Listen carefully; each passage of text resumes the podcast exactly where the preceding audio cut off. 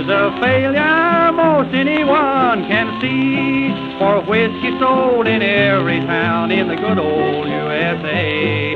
Oh, the policeman will arrest you, he'll lock you up in jail. He'll drink up all your liquor and turn you out on bail.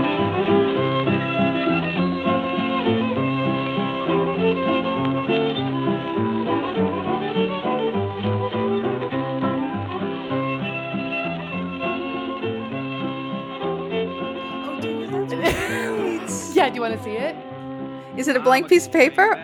Sure It is. sure is. Okay, well, I, you know, actually, I have a little headache.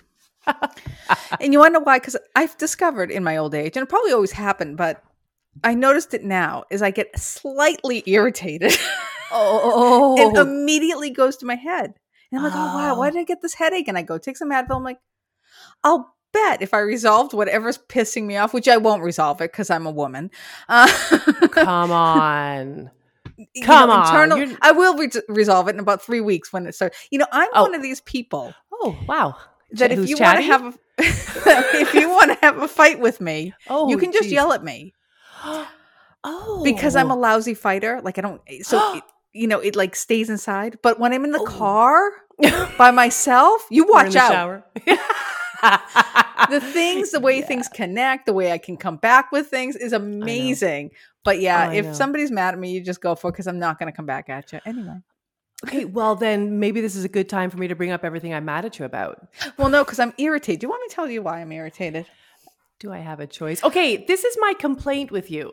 I've been asking you for like two weeks under the privacy of our texts.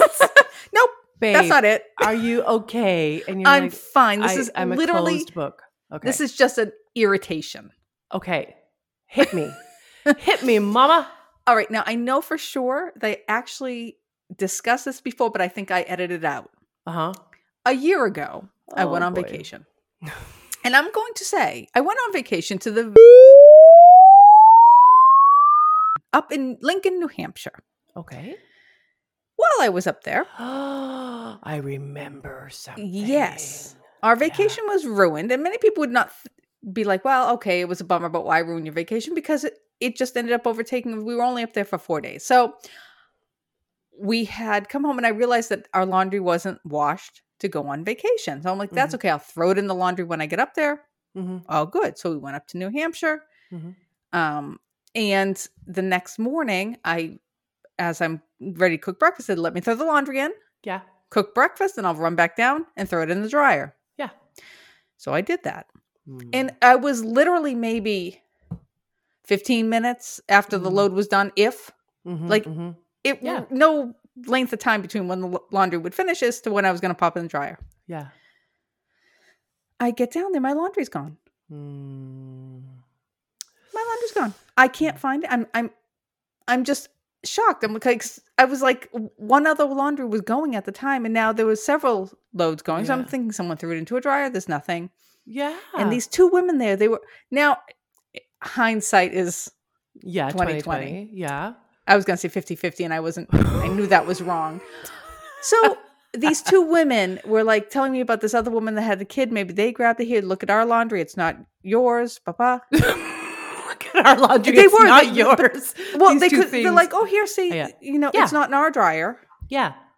They were really just too forthcoming with that. Like they were too. Mm, but you Wow, really, we definitely because- didn't take that out of the washer and put it in the dryer No. and dry it and put Right. it back to our room. We would never do that. o- Or we didn't just take a bag of wet laundry and run it up to our room because we had like Oh. Nike. Sh- we had like Nike shirts in it. We had yeah. and- oh god. and keep in mind, we had gone. We didn't have the luxury of having a closet full of clothes at home. This was the Yeah. only clothing that we had for our for vacation the whole Mm. time we were Mhm. in the states. yeah. Oh my god. Yeah. and everything we owned that was of black color was in it. And of Yeah. course, I have teenagers. Everything we owned Is was black. in it. yeah. Yeah. Every shirt, every pair of pants. I mean, you know, I mean, my son's underwear. He had like one pair that he was wearing. That's all. The rest was all in the laundry. So we literally spent. Like, I couldn't believe somebody would steal a thing of wet laundry. right? Yeah. Uh, By the way, people, people steal wet laundry. So appar- yeah. It's a public service you're doing now. So now we've lost an entire day going back and forth. Finally, the front desk opened. I went up to talk to them. Nobody could believe that this was a thing. So Yeah. we went off for the day, but we couldn't go very far because we had to come back trying to see if the laundry returned. you know, like somebody grabbed the wrong load and then they brought it back Oh, to right. leave it there. Okay, it didn't just appear. Plus, this That would've been resort, cool. quote Yeah. unquote, Yeah. they and I think a lot of it was because of COVID, so they didn't have a lot of help. The laundry room would close at five. They'd Mm, lock it, so I had to keep running back Yeah. so they didn't lock the laundry into because we had nothing to wear. So, uh, Oh, yeah. so we, you know, the couple things we did, we were really irritated with the whole thing. Yeah. You know, it- we were knocking on doors. We we spent a whole vacation looking for laundry. I even went to the police to complain because I'm like, this is ridiculous. Someone actually Yeah. stole our laundry. Yeah. Yeah. And I sat down and thought about everything that we had, and it was well over five hundred dollars worth of laundry in Mhm. that load. Wow. Yeah. So this and that. And so it was time to check out. I'm just thoroughly done. You know, it, it Yeah. sucked. It Yeah. sucked. It sucked. The the resort itself didn't have any cameras downstairs. It Mhm. didn't have any, you know, not even a sign saying it's under your responsibility. And I didn't leave it there, but literally for a couple Yeah. minutes. These women snagged it in the mid in they just in minutes. Yeah. So, and I'll tell you, the general manager at the time was kind of like thinking I was crazy or thinking I was lying. Like, who would ever do that? But I said, you know, Mm. who would do it? People who look to see what the brand. Because I said Mm. something about it was expensive laundry, Mm-hmm. And he's like, "Oh, what's that mean? You know, your laundry's too good."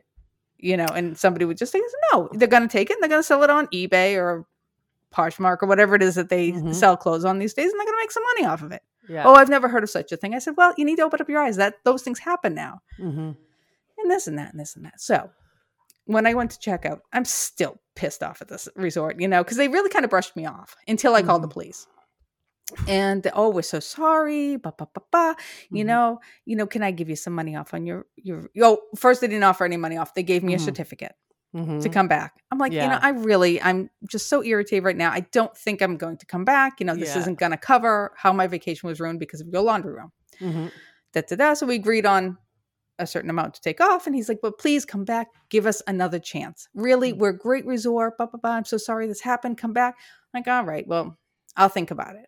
Well, we want. We're like, you know what? At least it'll pay for our laundry now if we go, right? So Mhm. I went to go redeem my certificate. Oh, I'm sorry. That's um during the summer's blackout dates.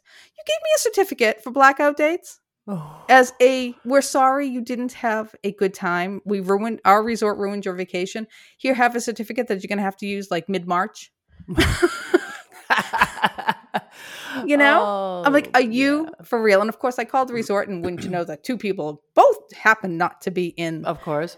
to Mhm. speak to so i will Mhm. call again tomorrow but i didn't even give them a negative review last year first off if you people go to new hampshire avoid for several reasons they look lovely online the you know it's not great plus they don't own the pool it belongs to a club so it closes at five as does the game Mm. room so if you have kids or whatever you need to actually stay at that resort and the only mm. other thing they have is 12 tennis courts. What was one mm-hmm. place need with 12 tennis courts? I have no idea. And again you have to use those before they close at five. Wow.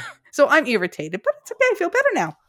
Oh, well, see Thank you're right deb. you talking so- about it does help. You see, and did you did you notice that I just listened and held space for you? yeah i, didn't appreciate try that. to. Okay, I I was there for you. I could feel the emotion, and I wanted to be a safe space.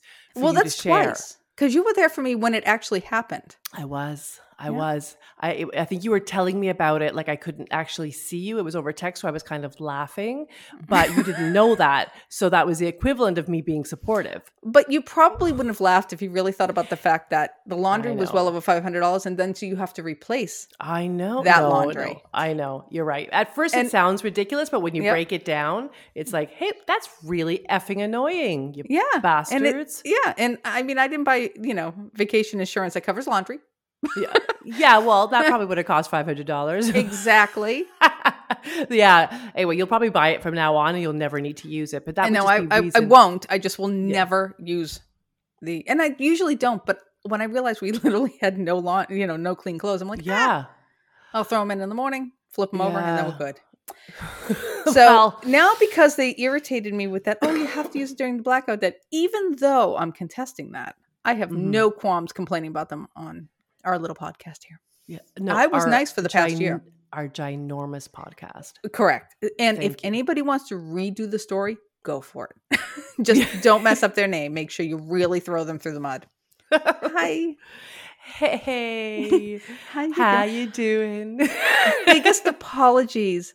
I really screwed up this week. I just Why? Everybody knows Deb is the one who gets these done late. I am literally almost a week late with my podcast. Kris, nobody needed to know that. I have No, a stellar no. image online and on the earth, actually. I dare say. People know that I have got my shit together and I show up in time and on time. I think in the, the year whatever, I have never been this late. It is Oh, I loved wow. it. I- it's almost a oh, week late. I know. I loved every minute of it because it gave me. Firstly, I got to relax, and se- secondly, Yeah. Eh, By the way, just because I'm late doesn't mean we're not recording Sunday yours. um, next Sunday, you mean right? okay, I'm gonna try. I'm gonna try, but you were late. What was I supposed to do? I had to hold down the. I had to like hold down the fort. Uh-huh, Somebody uh-huh, had to. uh-huh. Someone had to not write down on the paper. Yeah, exactly. I mean, no, you know what? I, I'm going to do an extra good episode on Sunday just to Ooh. show you that I can. I know you can. I know you can. You always come Oh, that through ba- backfired. God Yeah, it did, I was trying. I was trying to get all. I was trying to get y'all. I was trying to get us into our first fight so I could see that thing you said you do, where you just like, "I'm sorry," and you don't stand And I up for will. yourself. But then I'll get into the car to drive somewhere. Yeah, Will I give it to you? I know, but that, why can't we have that? Like the same thing happened to me at work today. I anyway, I had the best answer for something that, of course, came to me when I went to make a coffee. Mhm. And why, why, why can't we not in that moment? I guess we're just blinded by our anxiety. I th- Right? It's got to be something like that because there Yeah. are people who can just give it to you and they no qualms or you say something right back in your face. If it's funny or cute, I can. I'm I'm there. or pop But- culture. It, Yeah. If it's to defend myself or to Aw. remember something that happened that I can Yeah. come back with, yeah, that's going to take time. Yeah. And then the worst part is half the time I forget really what the whole thing irritated me about, but I know I'm irritated. Well, except that now we know that there's a tendency to, for you to come back a year later and and rant. So Well, I just I was being, you know what? I was doing my part. Yeah. They we agreed on something. They were going to give me a free stay. Whether or not I Yep. used that was up to me. Yep. I was going to get a some I didn't I still paid for the resort, just not the whole price. yeah yeah. But it didn't cover. Uh, okay, yeah. It Let's not didn't cover the again. laundry. I Let's know, not- but I let's now not- get mad. No. So I thought you got it all out of you. There's more in you, there. you, you her. riled me up again. Yeah. Don't write. Oh, I did. This is about Yes. me. It's all my fault. Yeah, it is. It's all your fault, Deb. You don't understand. I'm trying to get you to fight. Oh my god. Yeah. I I, I just and now we're not speaking. That'll make for an amazing podcast episode. Excuse me while I read my podcast. Which brings me to another point, damn it. Yeah. What? Jesus Christ. Spill it, woman. Well, we haven't recorded in a while. It almost feels like we haven't recorded in months, Yeah. to be honest. Our our listeners don't have to pay for that though. It's not their fault. Today they do. So I also am so glad that our thing is to not tell each other what we're writing about Right. because Yeah. that backfire because I had a three part series. I knew what my third part was supposed to be. So did I. I know, and so did everybody else. So I had Yeah. to do it. I know. And I really don't do well when I have to do something. I you are a rebel. You know- Um, Yeah, I know. I know. Um yeah. And the worst part was it was so much information. It was really all great. It was just my mind wasn't there. I needed something easier this week. I, uh, I I totally get you, but you did rise to the occasion. It will be amazing. Okay, just stop it. And I mean, I'm sorry. Could you? Wow. wow. I, if we haven't fought by the end of this episode, my work here will not be done. I will not go to bed. I want to go to bed steaming angry. you won't be able to sleep now. Good. Oh, that stupid podcast with stupid Kris. you know what? I I felt like buying even before I got irritated. Like the irritation is really right now. That's why I'm. Uh, we I'm we got that. We are well it- aware. It hasn't been a day long thing. It happened right before I went on. That's why. But- oh, dear listeners, Earlier, I was like, oh, maybe I should go buy a bottle of wine. I never have wine anymore. No, I, I don't really have any drinks. Which you would think the whole prohibition thing, I would go have Oh. a bunch of drinks, but I think Yeah. I'm actually participating in prohibition. Aw. And you can tell I'm getting old because my words, were, my thoughts were, "Ah, yes, a glass of wine would be nice, especially during the podcast. Could be relaxing, but oh, then I won't be able to sleep. Oh, yeah. No, I remember being 17, 18 and worrying about that too. It's like, no, I could go to that party, but I'm just afraid my stomach, my tummy's going to be upset, you know, for the rest of the weekend. Uh, well, no, I I do better know now. home. If I have a if I have I a drink now, it will actually interrupt my sleep really badly. Oh, it's well, okay, but maybe we're okay. It's not being old, it's being informed and making informed decisions because spontaneity and having a little fun is so effing overrated. I'm so sick of it. All right? Just sick of it. All right? You made me sick of it. I'm sorry. This is all your fault. I know. Oh, wow. Oh, you didn't take the Wait till you hear me in the car. it. Wait till you hear me in the car. You are gonna get it, young lady. Well, you know how we were talking about how boring an episode it would be if, if because right now it's not boring at all for our listeners if um, we were just sat here mad at each other. Well, I had Yeah. a thought because I Yeah. actually okay, I came out of because Kris, you need to know that this is not all about you. Okay, sometimes I need to get a little bit about my. Oh wow, Wow. Up a Yeah. lot. I sometimes I need to take up a teeny bit of space in this podcast. Oh, okay. Maybe talk about something. I, about- apologize.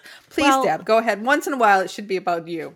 yeah, well, okay, just you know, baby steps. Okay, I don't want to like shock. We don't need to make any shocking changes, but I'd like to speak a little bit about myself every so often. So I came out of my my abyss of misery. Mm-hmm. Congratulations. a few days ago. Yeah, it was great. And um, I'm sorry, were you talking done talking about yourself? Forever.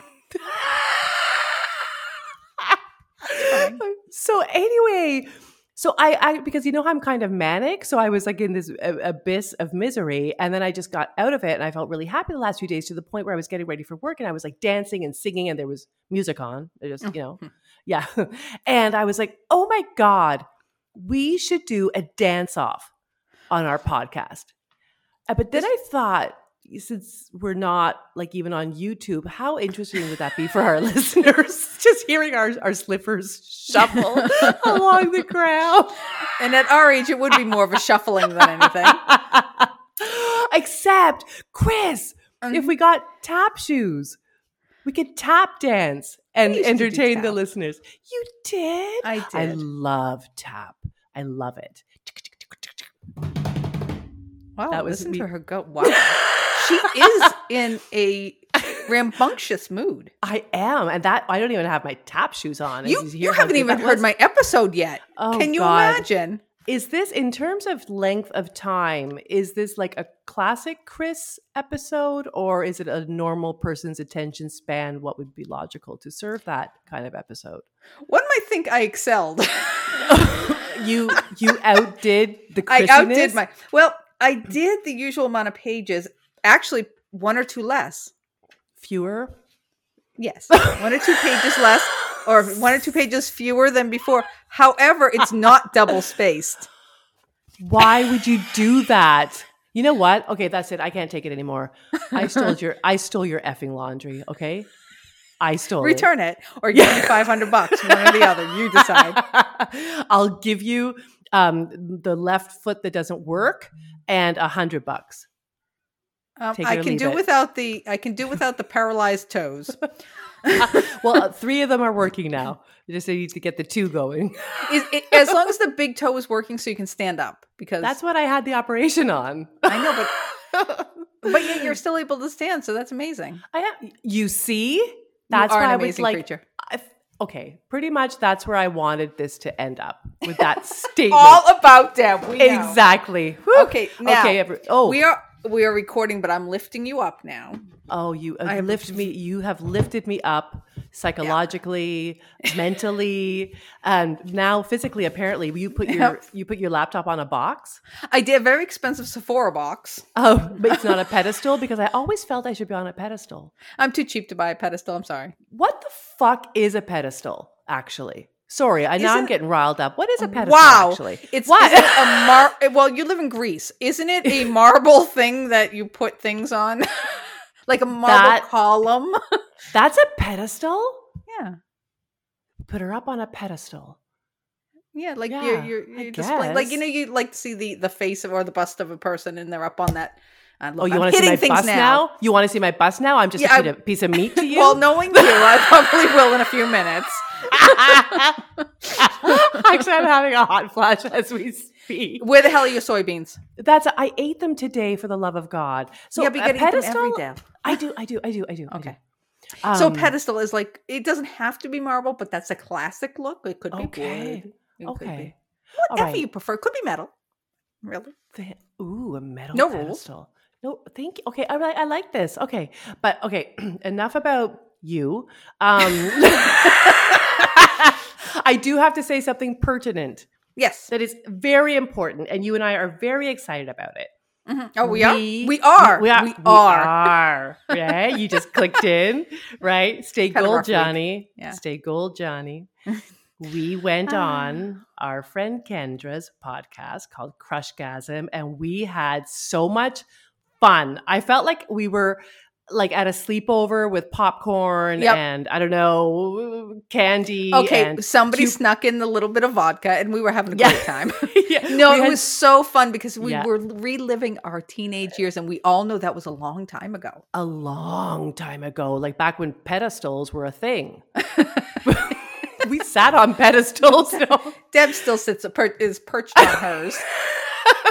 now I perch myself. Nobody's actually put me on a pedestal, but Oh, yes, you are. oh, thanks. Um, we had so much fun, Kendra. Thank you so much. We just had uh, such a good time. It was so fun reliving all of that. Kendra has the most amazing podcast, Crushgasm. She dives into various crushes that you might Yeah. have on I don't know people, things, Whoever. anything. She's oh yeah, exactly. I think she pu- publishes once a week, so there's lots of their uh, stuff there for you guys to crush on. Please check her out. It's Crushgasm, and you can find her wherever you listen to your podcasts. Yeah, I think she did. There was one I listened to too. She was uh, crushing through each year of the '90s. So she was like crushing yeah. 996. It was so cute. It was. It's really a cute little concept. It's very. uh It's fun. It's a It's lot of fun to listen fun and relatable, really relatable. I listened to one on, uh, well, I've listened to a couple, but the one that stands out is Janet Jackson. I mean, who didn't Oh, crush on heard. Janet Jackson? Well, you crushed on I Michael didn't. Jackson. I crushed on Michael Jackson right? time. Yeah.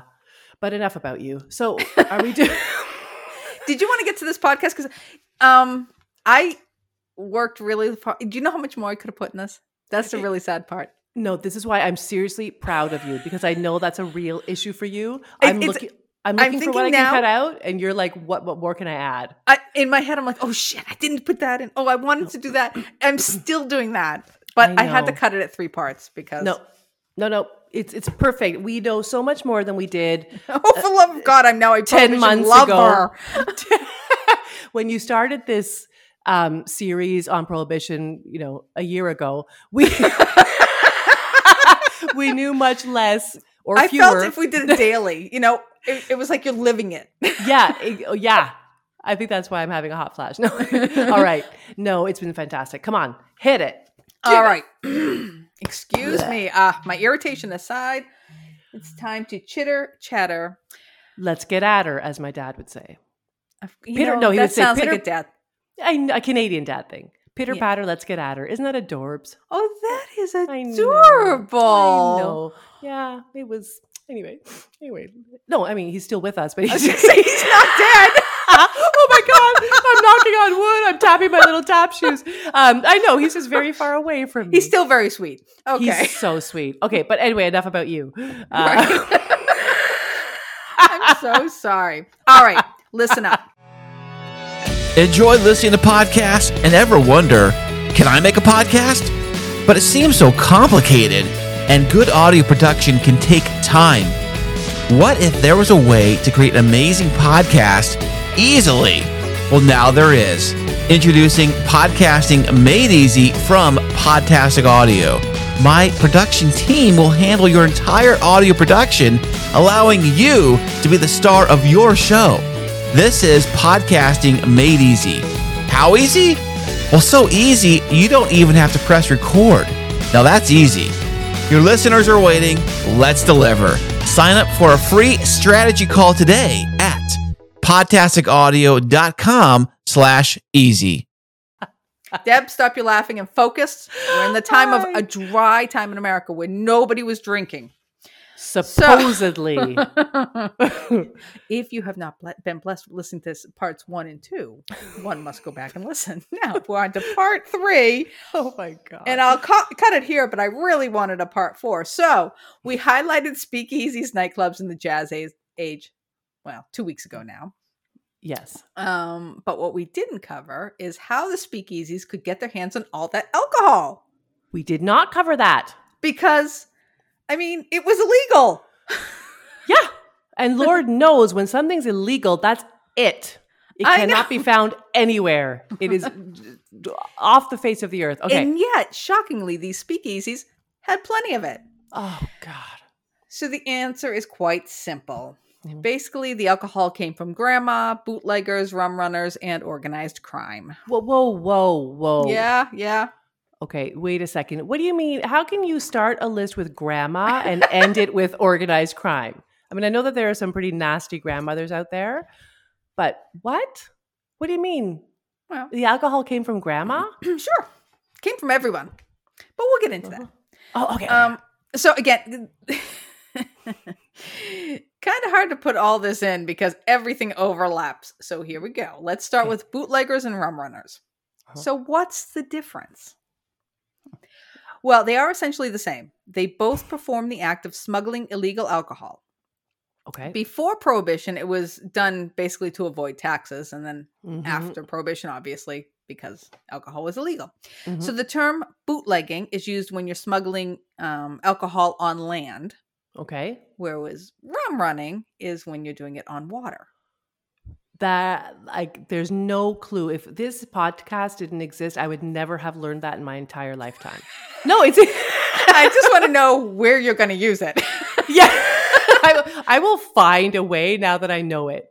but don't you picture rum runners as like pirates? I don't know. That's just me, probably. i had zero concept of what a rum runner might be, but it certainly didn't occur to me that it was on water. Okay, awesome learn something new Oh. every day. Today you laughed and learned. Huh. All right, so where did the word bootlegger come from? Yeah. Well, there's two ideas on this one. Um, it, one, it was used by white people in the Midwest during the 1880s to describe the practice of concealing flasks of li- liquor uh, in their boot tops to go trade with the Native Americans. Oh. Okay.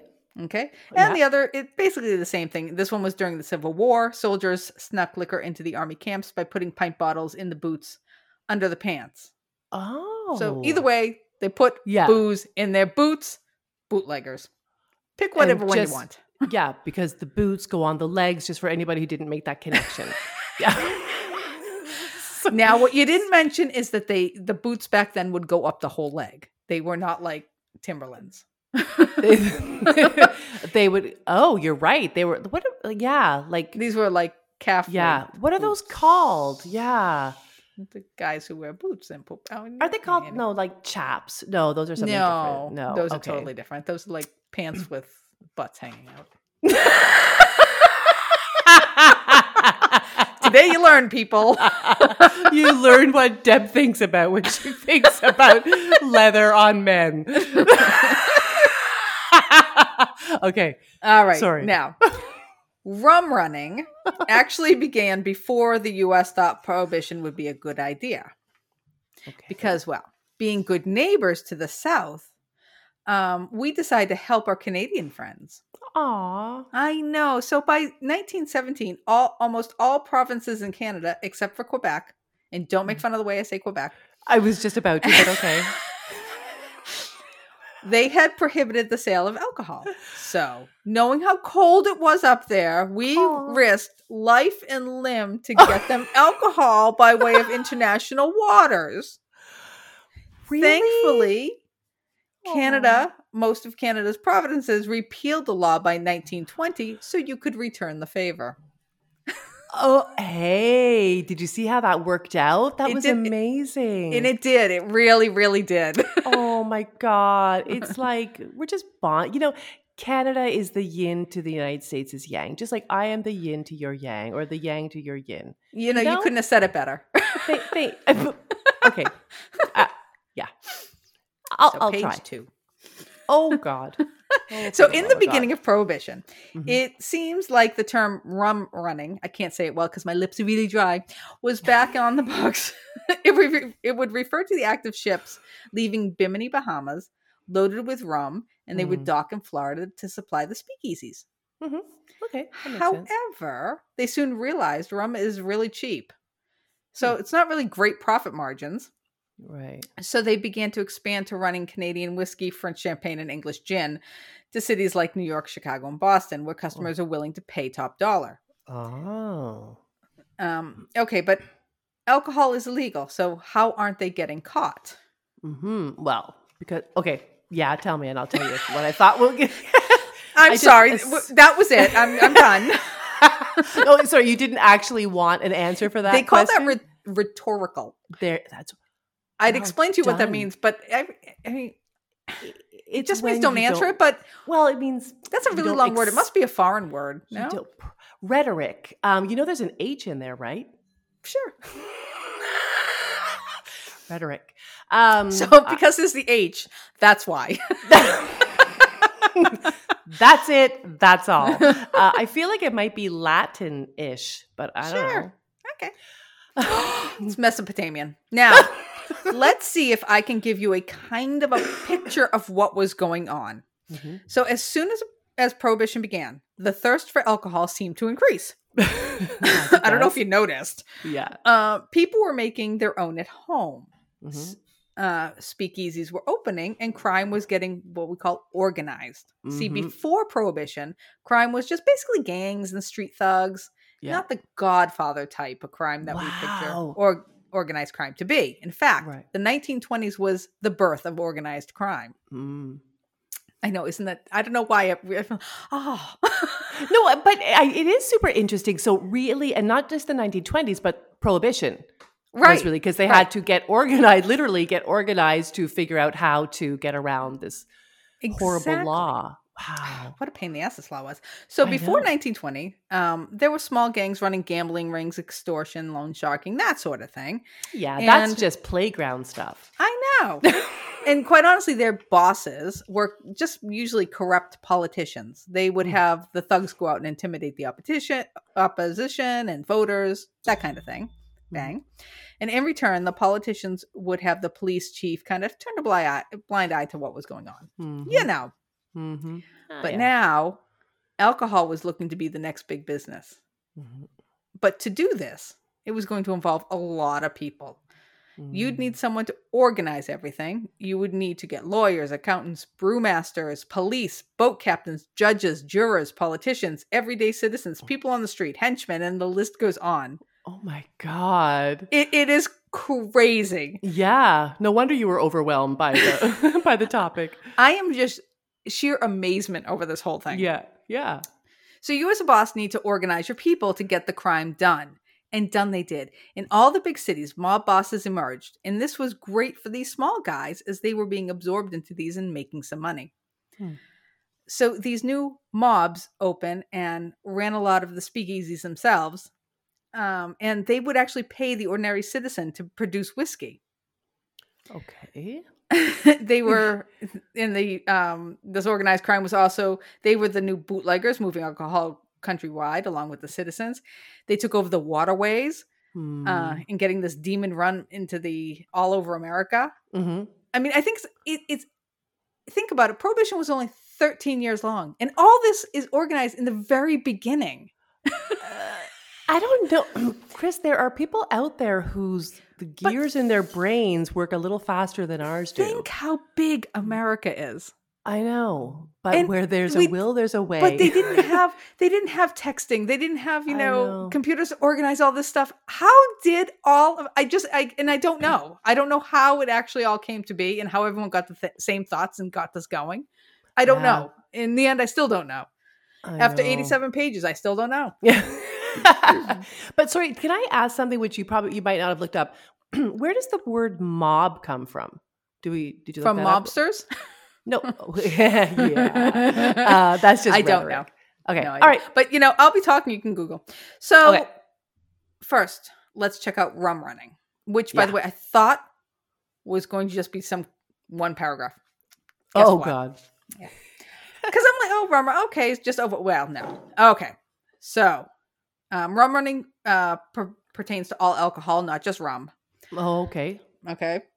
Oh, I just burped. So we know, so we know the Bahamas was sending rum, um, but another great supplier was Cuba.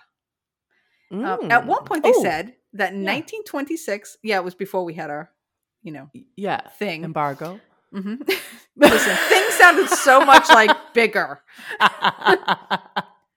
Anyway, it said back in 1926, at any one time there were at least 28 ships that were docked in Cuba, waiting to be loaded, and altogether there were about 45 ships going back and forth continually, supplying the thirsty people of America, oh my god. and God. that's just from Cuba. yeah, and it's obviously in plain sight of all the authorities. All like it was.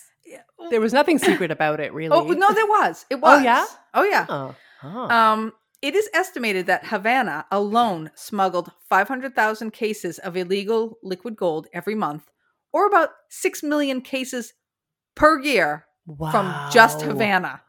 Wow. Oh my God. And you can't even get a voucher for I can't, exactly. I hotel can't stay. even get a voucher for a stinking room in, New, in the woods of New Hampshire. Anyway, so as the thirst in America grew, so did their needs. They no longer were happy to just get rum or local homemade stuff they wanted. They wanted the good stuff. They wanted the Mm. good quality whiskey, the champagne, and all the other alcohol too. Mhm. So, whiskey from Great Britain would travel to Nassau, Bahamas, along with uh, other Caribbean islands, and then they would find ways to smuggle it to the States Mhm. um, they might bring it to New Orleans or up the East Coast. And if the whiskey was coming from Canada, it would be transported by ship or on land. So if it was going to the West Coast, it would enter the US by the way of British Columbia. Mhm. If it was being delivered to the Midwest, it would go uh, in from Saskatchewan or Ontario. Mhm. And those Easterners, those East Coasters, well, they needed whiskey too. And Nova Scotia or the French island of St. Pierre uh, would supply us.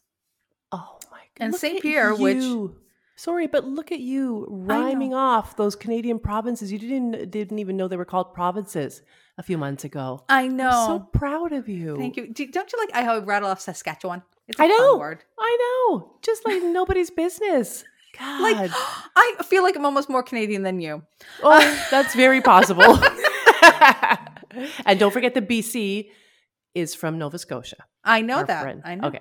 Thank Alright. you for the um all the whiskey. Yes. All right. Uh, I did mention the French island of Saint Pierre, yes. as at, that turned out to be, and it's a very small island, a smuggler's hotspot.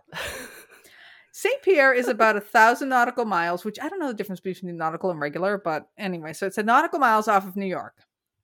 And this became basically a wholesale trading post for rum runners. God.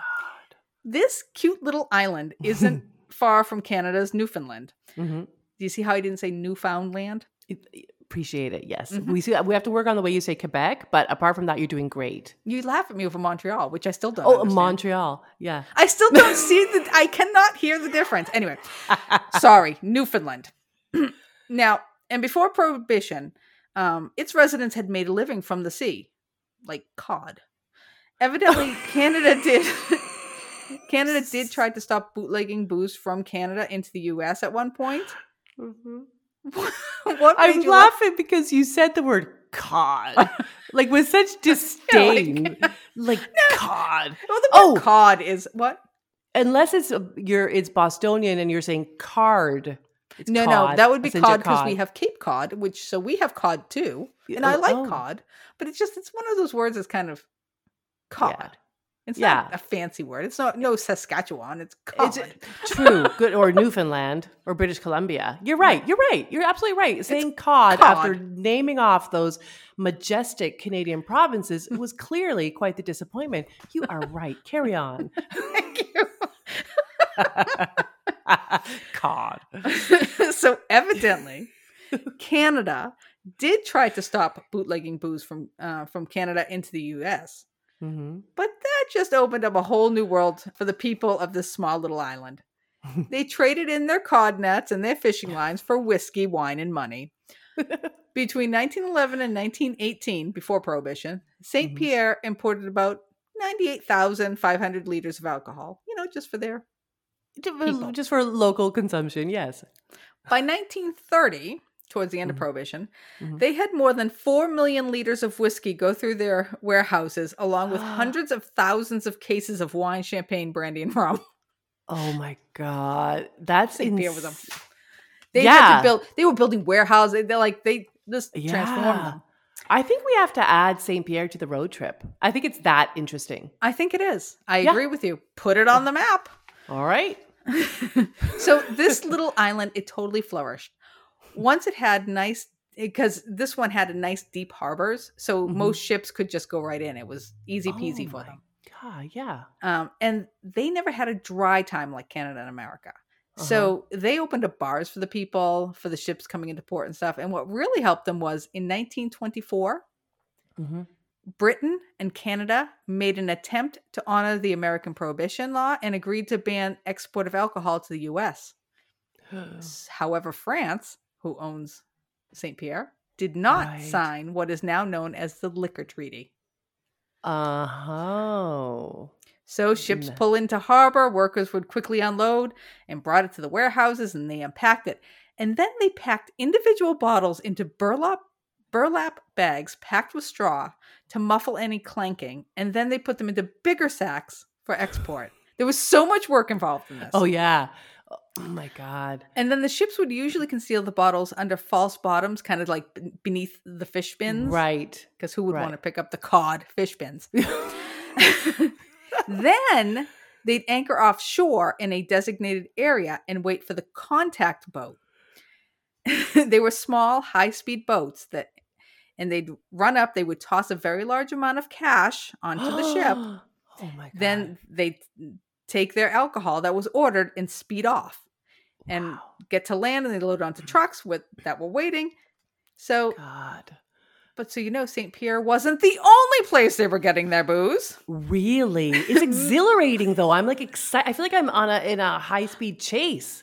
It I'm just is- sitting on my chair. I just cannot believe the amount. I know. And there's a world war going on. I mean, earlier, right? Earlier, right? but, But, you said something between 1911 and 1919. well, that was something just showing how little they like, St. Pierre actually would ever have alcohol. you know? Right.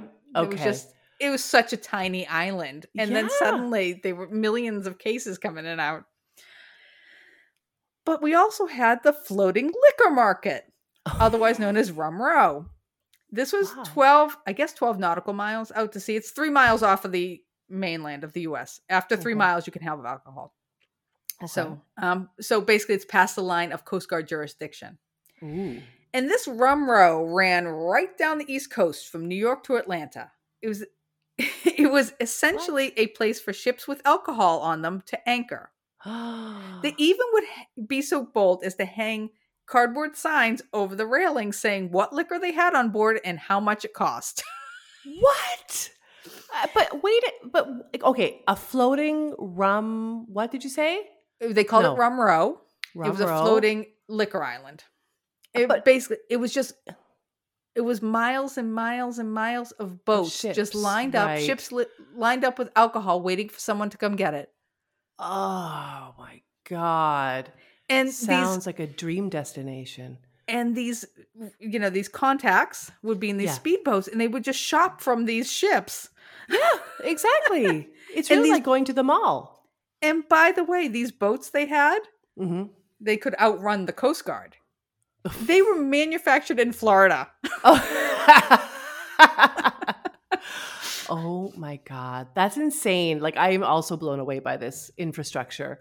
But I I, know, and it was. alcohol really inspires people to figure it out. It's not only the infrastructure. Okay, you know, it would take decades. No, it literally took minutes. It took a Oh hot minute for all this to get set up. yeah. Oh my. And why So- did they have to taunt about it by putting cardboard signs like? well, because they were right. uh, So you would go to their Yeah. boat if it was a little cheaper. You'd go to their boat instead oh, okay, okay, okay. Sorry. Yeah, because they were got it. because they were over the three mile mark. Right, They right, right. were oh yeah, legal to have it on board their boat.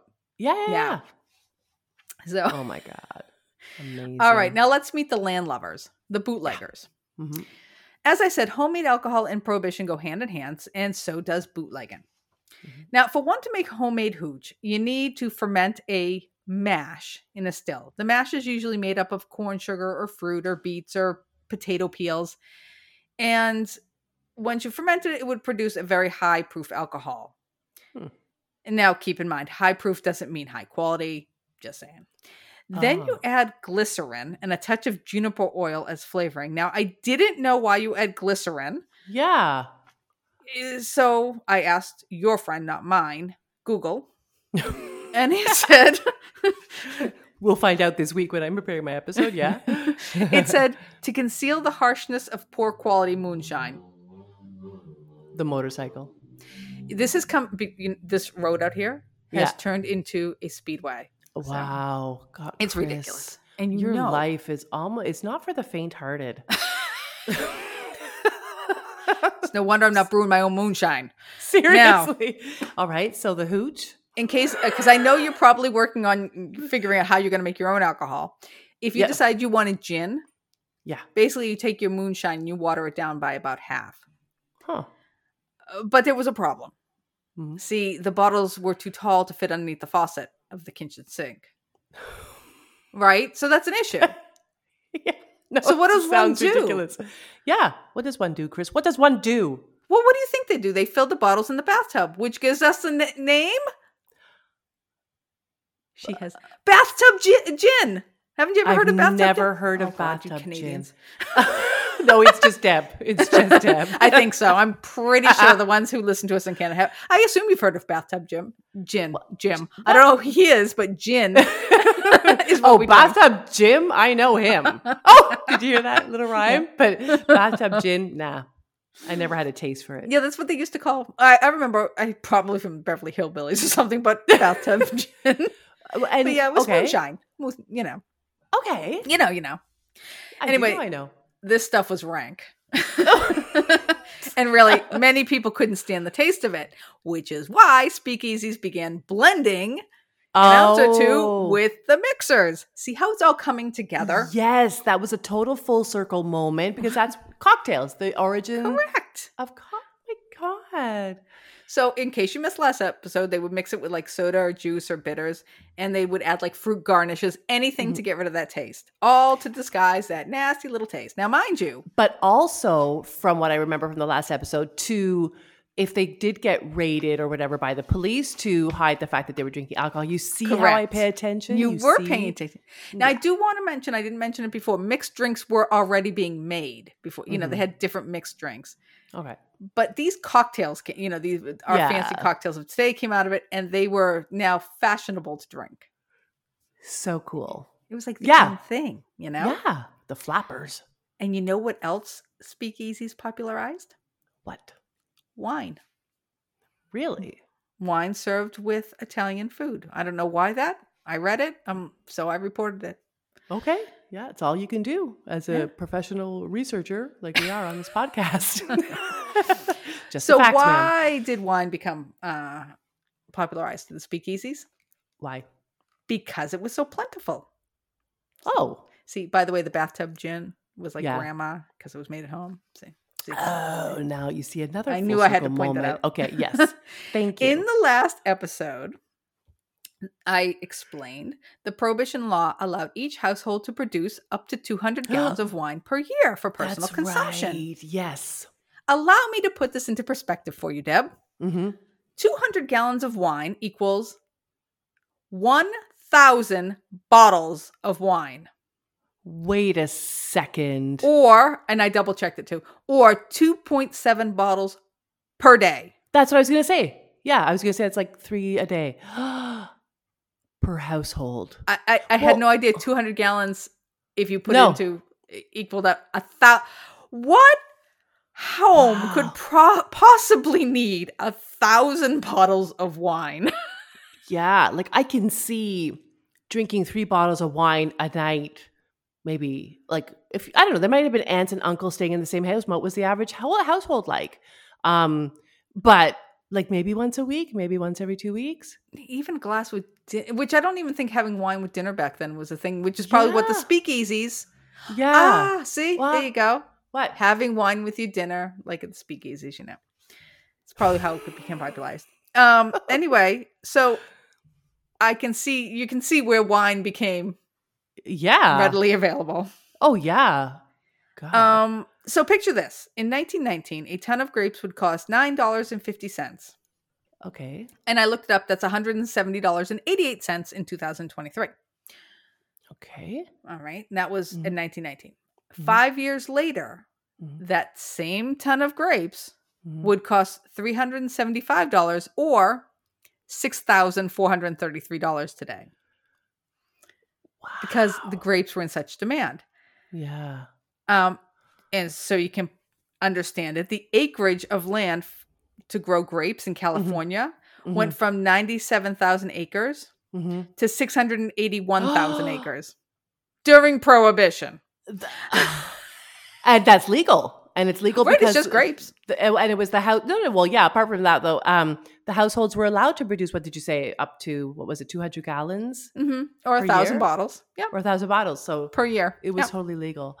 so I guess that if we did like an episode on um, vineyards, there would be a lot of talk of that Grapes. period. Grapes. It's not like cod. No, it certainly isn't like cod. I'm not doing an episode on cod. I'll tell you. Ooh. Let's get through this one. okay. um. So I'm thinking that maybe some of these houses may have sold some bottles of wine off. I'm not saying they did because that would be illegal. Well, But obviously, you don't have to state Maybe. the obvious, but yeah, for people who you know constantly you know want to find fault with someone, yes, you need to point that out. Um, and I'm not sure where the statistic came from, but it was a fun one. It said from 1925 to 1929, okay, that's four Mhm. years, 679 million gallons of wine were enjoyed, which is three times more than the five years before Prohibition. Wow, it's unbelievable. It's unbelievable. so you would think, well, can't be easy to make moonshine or illegal alcohol. Where would one buy a still during Prohibition? Don't you Yeah. worry. Your local hardware store is a good place to uh, start. They literally sold everything you needed. yeah, maybe those things were used for other things too, so that's why they were allowed to have Yeah. them. They were just Ah. pieces and parts. So, Ah. based on Prohibition Bureau estimates in 1929, towards the end, Mm-hmm. Americans brewed 700 million gallons of homemade beer. oh my god, A couple years earlier in 1927, the key ingredient in making beer, malt Mhm. syrup, hmm produced 888 million pounds of the stuff. oh my god. It- Okay, that's enough to make more than 6 million, I'm sorry, 6 billion pints of beer. oh my god. You know Okay. damn well those malt producers never made that before, Prohibition. Yeah, seriously. So, is it safe to assume, and I'm sorry if you've said this, that they did drink more during Prohibition than Oh, yeah. before? Okay. Oh, yeah. Wow. Well, like we said before, come to find it, before the Great Depression, it was a time, it was good times. Yes. Yeah. Yeah. And that all goes hand in hand. And the women had independence, they were voters, they were getting, they were allowed in the speakeasy, they were having a great I mean, just the Yeah. world, prohibition kind of got in the way, but I think it really, it just made it more fun. exactly. A little bit more under the radar, like Yeah. exciting. Yeah. Okay. Wow. Cool. So as you can imagine, imagine homes across cities, royal, air, royal, royal, speak, rural. You can't mm-hmm. say rural even with not dry mouth, I know. Rural. uh, except for me. No, I, no rural. It's hard. it's hard. hard. Cod. It's very coddy. Anyway, in all these ar- areas, they were turning their basements, their attics, their farms, their forests, their wooded areas into bootlegger's dream. Oh my This God. truly made it impossible for the IRS. I mean, the Prohibition Bureau, not the IRS, to enforce this new law. Mhm. And they tried. In fact, from 1921 to 1925, they did seize 697,000 stills. That's and like from- nothing. I well, right. Well, they probably thought they got a lot. And from Yeah. mid 1928 to mid 1929, about a year, they confiscated another 11,400 stills, 15,700 distilleries, Oh, that was a good haul. Yeah. and 1.1 million gallons of illegal alcohol. Wow. Now, let me give you an example of one of the many ways the many gangs ran their operations. Let's quickly meet the, I think it's Jenna Brothers. It's with a Okay. G. So it looks like Uh-huh. Genna Brothers, but I think it's Jenna. Okay. I'm So pretty we'll- sure they're not listening. So I don't Probably not. I don't think we're gonna insult them. Yeah. well, they're Italian, so Jenna, Genoa. I, I'm going with Yeah. with salami. Jenna. Jenna Brothers gang. Okay. So it's 1920, 1920. Prohibition has been declared. The Jenna brothers quickly acquire a license to legally manufacture industrial alcohol with their plans of redistilling it, like refiltering it, and turn mm-hmm. it into a drinkable alcohol, okay. which is a great idea, Mhm. albeit very dangerous. Mm. In case you didn't know, industrial alcohol is alcohol that has been denatured by adding chemicals to it. Mm. And they use it in things like cleaning products, cosmetics, oh paint, gasoline, etc. Oh my god. Now, one particular additive is called wood alcohol, Mhm.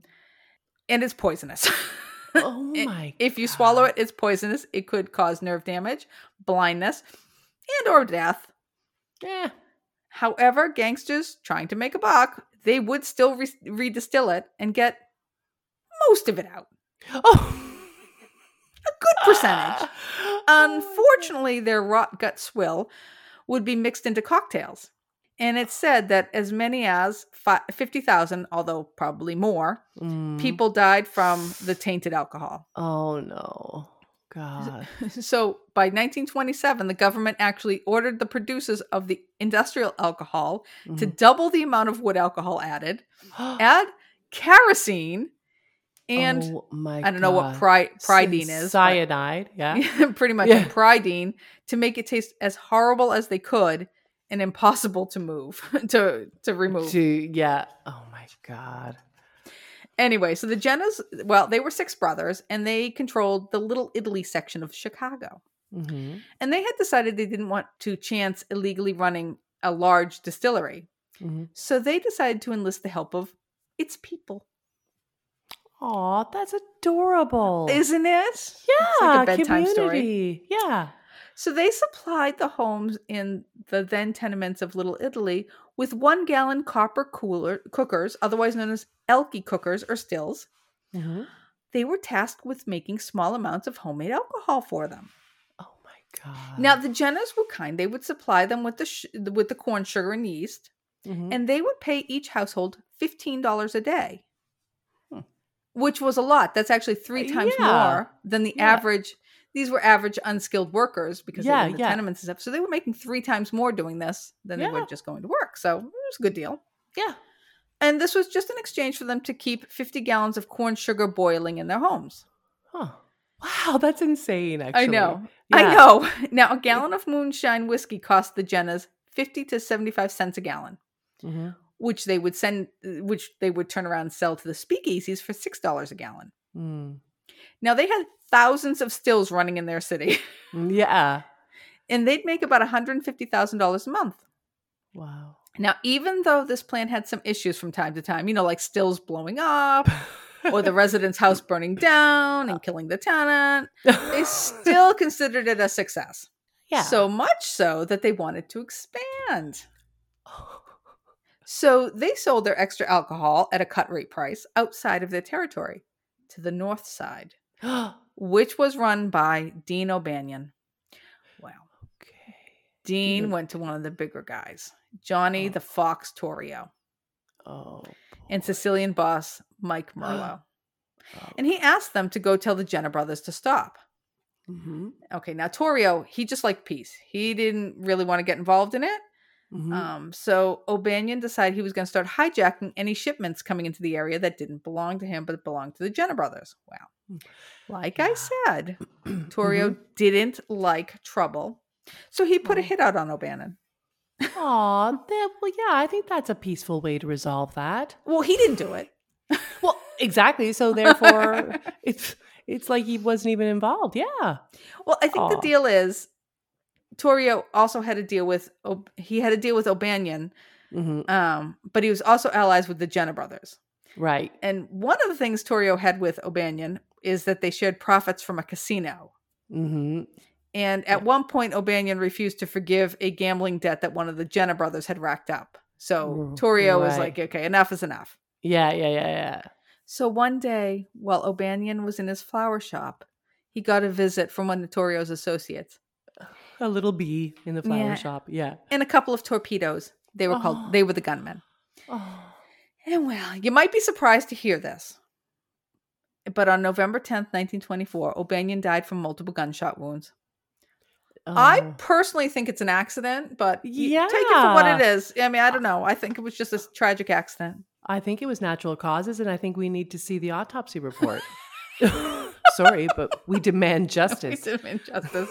We demand the truth. I have to tell you, his funeral was huge. Oh, you know, all the big celebs were there, like Al Capone and the South Side Gang. Oh God. And by the way, this was just the first of many funerals to come, as the beer wars had just begun. Mm, Oh, there were beer wars. I didn't know Evidently, that. I didn't Oh, look into it. As for the Gennas, by 1925, three of them had already been taken out by other gangs, and the Oh. other three actually fled to Italy, Mm. and their territory got absorbed into the organization. Now, can I just say, I saw pictures from O'Banion's funeral. Oh God. Yeah. Holy fuck, the streets were filled. It was I'm like the royal wedding was uh, happening. Yeah. This is the amount of people out there. This was not like one row. This was okay. unbelievable. okay. Yeah, I don't know if he was like really like that, let's say admired, but maybe it was also like he was feared. Like if people didn't show up for his funeral, it was like a sign of disrespect. Did you know that in North Korea, there's all sorts of stuff, but if uh, like a political leader dies and you don't shed real tears, you're like arrested because they don't think you cared. is that South Korea or North Korea? North Korea. Yeah, I. The communist one. Well, Yeah. i- isn't that similar to during their newscast? They have to smile and be all happy as they're talking about the the leader. oh yeah. Like they can't have anything sound like they or or, or something Exactly. happens of natural throwing causes. shade. Yeah, yeah, yeah. Exactly. yeah. So I'm wondering if people lined the streets because they really did admire him and feel like, you know, sometimes I'm not sure. Maybe they did feel like they lived in a safe community because it was run by this family, you know? They or maybe have. it was fear. I don't know. Yeah. No, well, I think as far as I know from what I read is that they were against each other. They weren't against the people. yeah. The gangsters, you know, they and a lot of Yeah. times I think they did protect Yeah. their their towns or their territories. I can and- totally see that. Uh, and I mean, really, they were probably upset because they probably had the same kind of thing as the Genna brothers, and they were getting cash, and he died. But he may have been a great, great person Yeah. to have under you. I don't know. I think they you. were a little bit nervous about buying flowers. If you saw this crowd, you you could really not show up; nobody would notice. Yeah. it was unbelievable. oh, I might actually look that up. Wow. Now, before we go on, I thought it would be Mhm. fun to learn a little bit about al- how alcohol, again illegal, mm-hmm. got moved around the country. After all, you couldn't just carry a case of gin down the street, although I'm sorry, you probably could. or in your bootleg. I know. um, I probably without pictures, like if you see the pictures, you get it. Yeah, yeah, Um, but I'll try. Sorry. I think we can all imagine somewhat someone hiding a bottle of booze in their car, as they did. Like they might Mhm. have false floorboards to hide some bottles. You might hide some bottles in, okay, you might not think this, but in fish or vegetables to look like ordinary groceries. yeah. hmm You might even have a false gas tank installed to hide some hooch. But Oh my god. Yeah, listen, I could, I really should have hit the thesaurus for this one. yeah. But listen to all these, and this isn't all, this is just a few of the imaginative ways the big guys and the little guys hid their little treasures. All right. Now, simply put, some would hide flasks or bottles in hollowed out holy Bibles. Who's going to check a Bible? uh, oh, in cans of fruit, instead of syrup, they would put alcohol. Oh my god. How about a truck of, you're not going to like, pig carcasses oh my god. stuffed with whiskey, Yeah. bottles of whiskey? Oh god. It really doesn't that one actually doesn't surprise me, but oh my lord. Hell, they were firing torpedoes filled Yeah. with whiskey from the Canadian side of the Great Lakes to the American side. Oh my what? Yep. Now, speaking of water, some boats would actually drag the illegal cargo under their boat. Oh So they- my Oh my god. They opened up old tunnels that ran from boat houses to regular houses. They were all reopened so they could trap things that way. Yeah, yeah. They even used sunken ships to hide underwater cable systems they had created, which electronically What? hauled metal cylinders filled with up to 50 gallons of booze. Uh, this is mind blowing. oh my god. And don't worry, when the lakes and rivers froze, people tried to drive their cars right across dragging sleds of Yeah. booze. Yeah. And how about cow shoes? You got a pair? What are cow shoes? I had heard of these before. I Yeah, don't know where, but yeah, it's a strap of metal attached to a piece of wood that has been carved to look like the hoof print of a cow.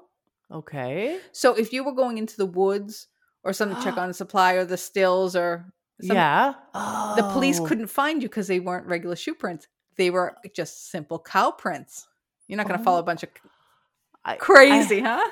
I have the least criminal mind. Like I would not have thought of any of these things. Oh, God. And don't forget the women.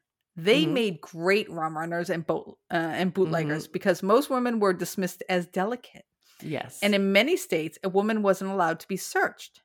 So it was very easy for them to strap a very large amount of booze to themselves and put on the, the dress over it, and then Yeah. a large coat. wow. Yeah. And let's not forget the river rats. Mm-hmm. See, they would pack, this is ingenious, they would pack booze in crates of sugar and send them across the St. Lawrence River from Canada to the US. Mm-hmm. If the boat was caught, the authorities would just dump the alcohol overboard. And the crates would sink because of the sugar. Mm. But hours later, after the sugar dissolved, the cases of whiskey would float back Oh the my surface. god. The boats would be waiting and they would throw them back on the boat and finish their delivery. the imagination is mind-boggling.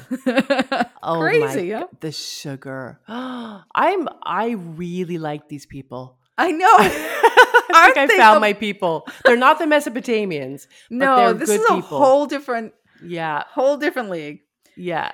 All right. Now, before I touch on mobsters, and I'm telling you, I'm only going to touch on them, I Yeah. want to tell you about two bootleggers. 1st Mr. Roy Olmsted. He was a lieutenant in the Seattle Police Department. Now, I'm guessing he must have needed a second job and a little more cash because he decided to smuggle whiskey from Canada while Mhm. he was still on the force. now, while he ended up getting caught and losing his job, what's one to do? Pfft, go full time, of course Obviously. and he made bank up to two hundred thousand dollars a month, Oh my god. and people liked him because he was known as the good bootlegger because he never Mm. diluted his alcohol with chemicals or water like most of the others did. Wow. But he was doing so well with money. He's like him, his wife, and a gentleman named Al Hubbard decided to open up a radio station, Hmm. as one would. Clearly, a police force, head of a an illegal operation, a podcast essentially. Basically, everyone had one. yeah. Everyone started a radio show. Yeah. Yeah. So his wife had a radio show where she would read bedtime stories on the air every night for kids starting at 7:15. That's adorable. Now, rumor has it Oh god. that she would insert coded language into her stories as signals to her husband's bootlegging network. Anyway, Oh the feds had done had done some work and did a wiretap on Roy and one night during her show, the home was in, the home was raided and he was arrested. Oh Interesting little side note though. Yeah. Al Hubbard hmm He later on became known as the as the Johnny Appleseed of LSD. He was the very first person to endorse LSD as a visionary and transcendental drug. I just thought it was really weird that he. Wow, that's quite the life trajectory. I know. Right? I mean, Yeah. don't you want to go learn about uh, Al Hubbard now? Uh, oh my god, totally. And now that you say his name, I feel like maybe I've heard of him, but I might totally not. I have. confused him with Yeah. our favorite Oh. Scientologist, L. Ron Oh. Hubbard, Oh, that's what I was saying. Okay, that's what I was Yeah. thinking. Okay, okay. Thank you, thank you for saving. because that's how I ended up looking up Al Hubbard. Okay. Because I'm like, oh wait, isn't? And I'm picturing Dianetics, and you know, yeah, yeah, And I'm yeah. oh no, no, but he was quite an amazing person himself. Seriously, not that we condone any. This podcast does not condone any of his activities. no, no, but back then, I, I don't think LSD was illegal back then anyway. Yeah, there you go. Anyway, so that was him. Now there's one other bootlegger. His name was Captain William Bill McCoy. Okay. He was an early rum runner. Uh-huh. He ran booze from Bahamas to St. Florida, and people liked buying from him because he too didn't water down his whiskey. You see, these are good people, Kris. Okay, ready for this one? Oh God. People re- referred to him as the real McCoy. uh, Don't you love when I come up with those? I do. That's so. That's where that comes from. Yep. I Comes love that William Bill McCoy. He was the real McCoy. Because he was a rum runner who Well, he didn't he water had down the real his whiskey. stuff. He Right, right, real right. whiskey. The There real. McCoy. I love it. Um, now, once the Coast Guard caught on, he would ready for this one park offshore just far enough to be legal Mhm. and wait to unload the faster boats. He was the one that began Rum Row. Wow. I like Kris. You're the real McCoy. you, yeah, you have nailed it. Nailed I- it. This was. I thought it was going to be two minutes to the alcohol. I'm like, ah, we'll get it right over to the mobsters. Well, as I said, I planned on doing bootlegging and mobsters, but A, I've dragged on for too long.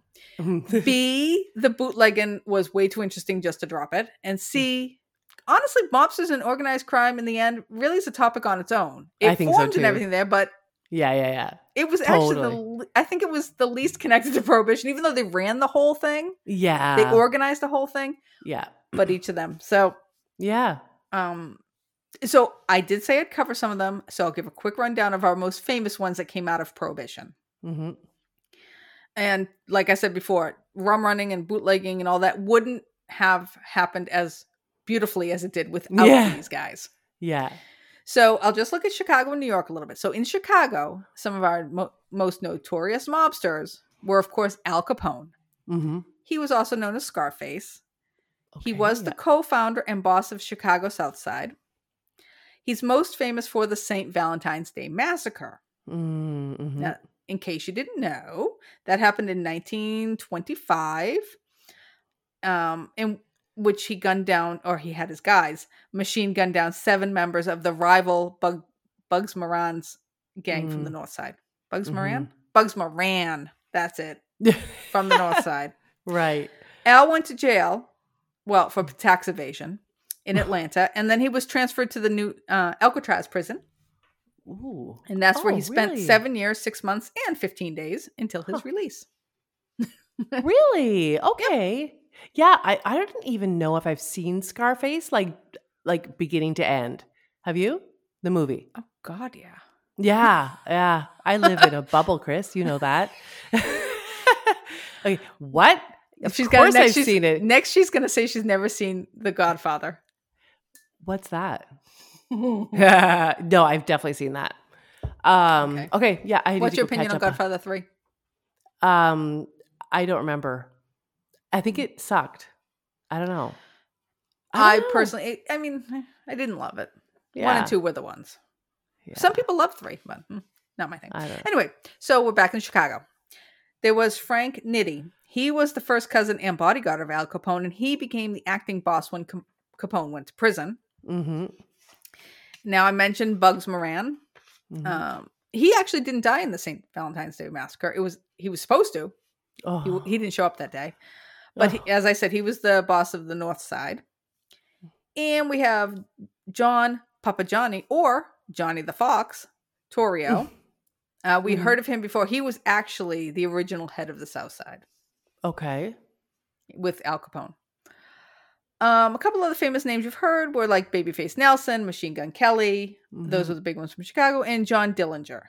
He was Okay. famous for robbing banks. Oh. That was his thing. He was very charismatic, um, even as a cris- criminal. He actually was somewhat of a rock star. Wow. According, you know, people loved him. And when he died, Cook County put his corpse up on display.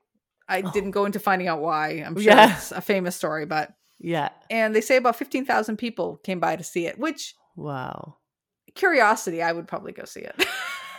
especially Probably. the, yeah. plus if- especially for the time. yeah. Yeah. you Yeah. know, for sure. It was in the newspaper or whatever, you know. People like gory stuff in general. I think. Oh, Well, and I think probably I'm guessing. I didn't read a lot about it, but my guess is, of course, the mobsters and everything. They you heard about them. They were on the newspaper. They were on the yeah. radio, Yeah. and then sure. they finally got him, and they finally killed him, and so they kind of got to go see what the face Yeah. to what they've been hearing about is. you Oh know? yeah, I can totally see that fascination. Yeah. Uh, so then on the New York side of things, in my quick look, we have like Giuseppe, Joe the Boss, uh, Massari, Massera, Masseria. I don't know. I don't know either. I actually never heard of him. Me neither. Uh, well, he was the boss of what is now known as the Genovese family. I don't even know if I've heard of them. I've heard of them. I've heard of them. Okay. but you know, The Uh, Chicago names are really familiar, but I know that. Well, I think that's what I think. New York was more. It seems like the nightclubs and the speakeasies and stuff, but it feels like the mafia. prohibition. Oh, the prohibition organized crime families. It feels more Chicago. yeah, yeah. Um, Charles Lucky Luciano. I know I've heard of him. Yes, I've heard of him. Yeah. Yeah, he was the Italian American mobster considered to be the father of organized crime.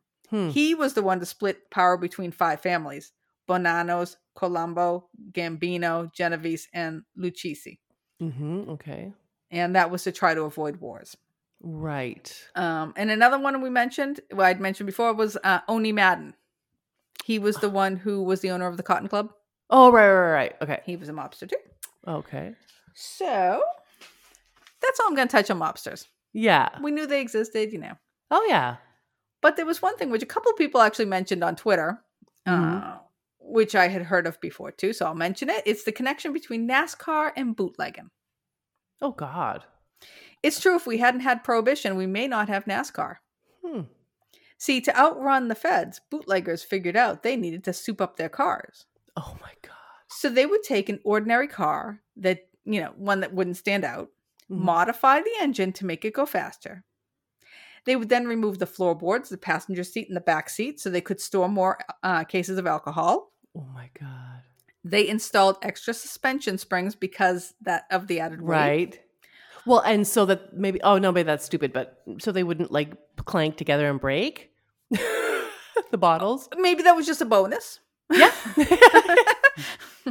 yeah. Uh, and they even put a dirt protecting plate in the front of the radiator. Ra- uh, uh, uh, hmm the radiator. All this to get like a five star on their Yelp review. Oh. No.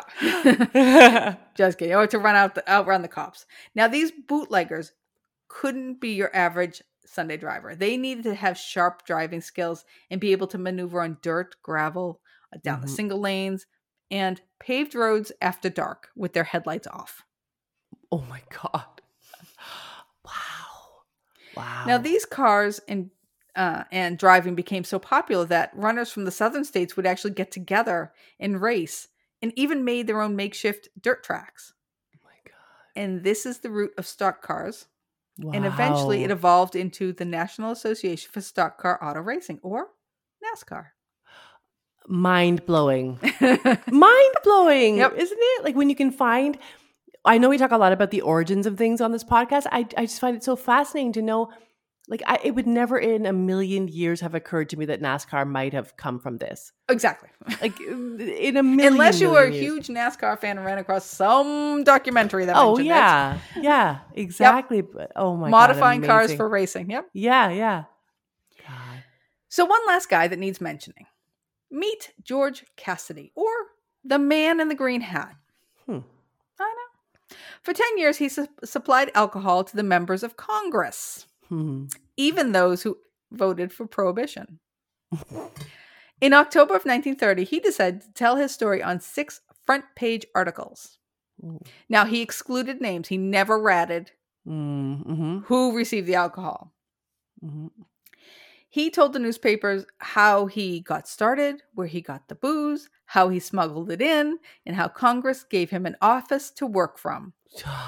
He was quoted as saying, Since Prohibition, four out of five senators and congressmen consume alcohol either on the job or in their homes. Hmm. So the public's outrage at this um, contributed to the repeal of Yeah. the 18th Amendment. Right. In 1929, that was the beginning of the Great Depression. Mm-hmm. And quite honestly, the potential of the tax revenue from alcohol sales became quite appealing. Mm. So in 1932, Franklin D. Roosevelt made a campaign promise to make alcohol legal once again. Mm. And on December 5th, 1933, the 18th Amendment was ratified, thus Mm. ending prohibition. Wow. Amazing. Now, I think prohibition could be wrapped up with this little ditty from Prince Edward of Wales. right? Um, he, he said, Four and twenty Yankees, feeling very dry, went across the border to get a drink of rye. When the rye was opened, the Yanks began to sing, God bless America, but God save the king. Now, actually, he was talking about Canada when they were in their prohibition, but it was so cute. It's adorable. Oh my God. So, to wrap it up, here's a couple of fun little prohibition facts as we close. Mhm. In 1920, the U.S. granted six distilleries in Kentucky to continue bottling bourbon for medicinal purposes. Mm. Mhm. Now, the rule was all whiskeys had to be 100 proof. Seems a bit much to me, but okay. Yeah. Yeah. I suppose it was medicinal. now, a patient was allowed one pint every 10 days, and the pint needed to have a government stamp on it and the prescription glued on the back of the bottle. Mm. Now, I had this, I found this to be fun. As whiskey goes into the barrel, did you know that the angels take their share? Aw, angels like metaphysical angels, Like like angels. winged angels. Wings and You see, it's it's um, it's like a divine intervention.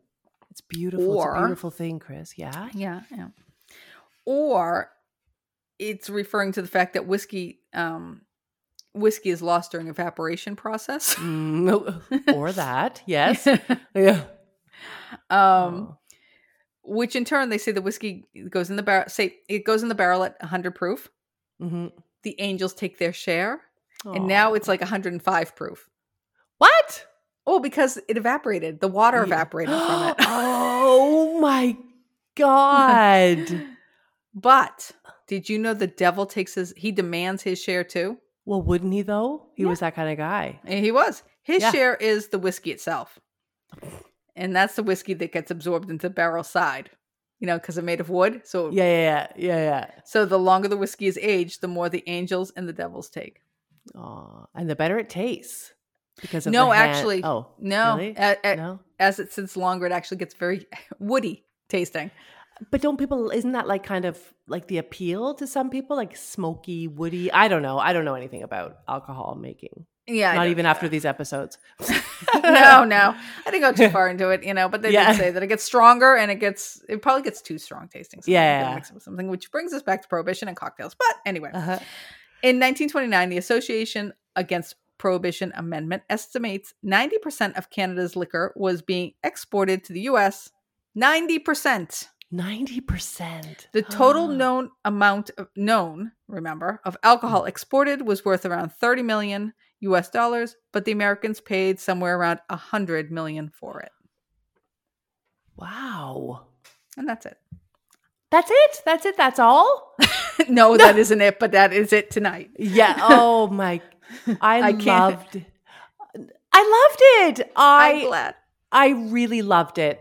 I feel very knowledgeable uh, for the moment because you know that next week I'll have forgotten everything, but that's just, it's okay, Kris. It's okay. All right, let's wrap it up. But I loved it. Thank you so much for that. And I love that it was a three parter. That's no problem at all. but what this means is that I have to prepare one for next week. That's the You issue. sure do. Next week, actually, two days from now. you know, I better go. All right, you guys, thank you so much for joining us. Like we said, um, we would love you to check out Kendra and uh, the podcast that we went on called Crushgasm over on her um, platform where anyway okay i'm not saying this well at all anyway check out crushgasm in general and while you're there check out the episode we did. It was super super fun. We have also got a couple of collaborations coming up on our show which we will tell you a little bit about as they come up Get closer. get close. Thank you. I'm Yeah. very tired. It's like 11 o'clock. No it's like t- whatever. It's 10 o'clock. We love you guys. Thank you so much for listening. And uh, please come and give us a follow over at Instagram or Facebook at uh, Today We Laughed and Learned or Twitter at Today We Laugh. We would love to hear from you as always. Today we laughed at gmail.com. And Kris, today I think we can definitely say that we laughed. And we learned all about rum running, bootlegging, and mobsters. Oh, Ish. yeah. All right, buddies. Bye. Good night, everyone.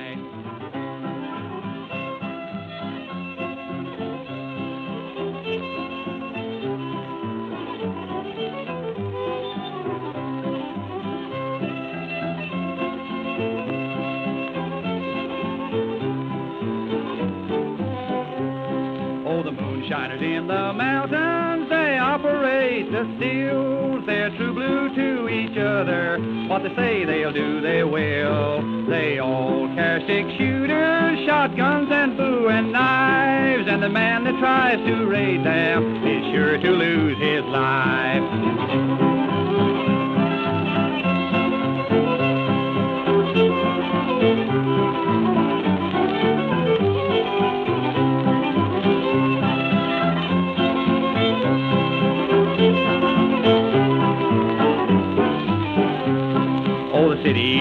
He makes homebrew most anyone can learn. He takes a can of old malt syrup and an old-fashioned churn. He adds a cake of Easter too, and he lets it work and foam. And a bottle or two on Saturday night, he'll sing my home sweet home.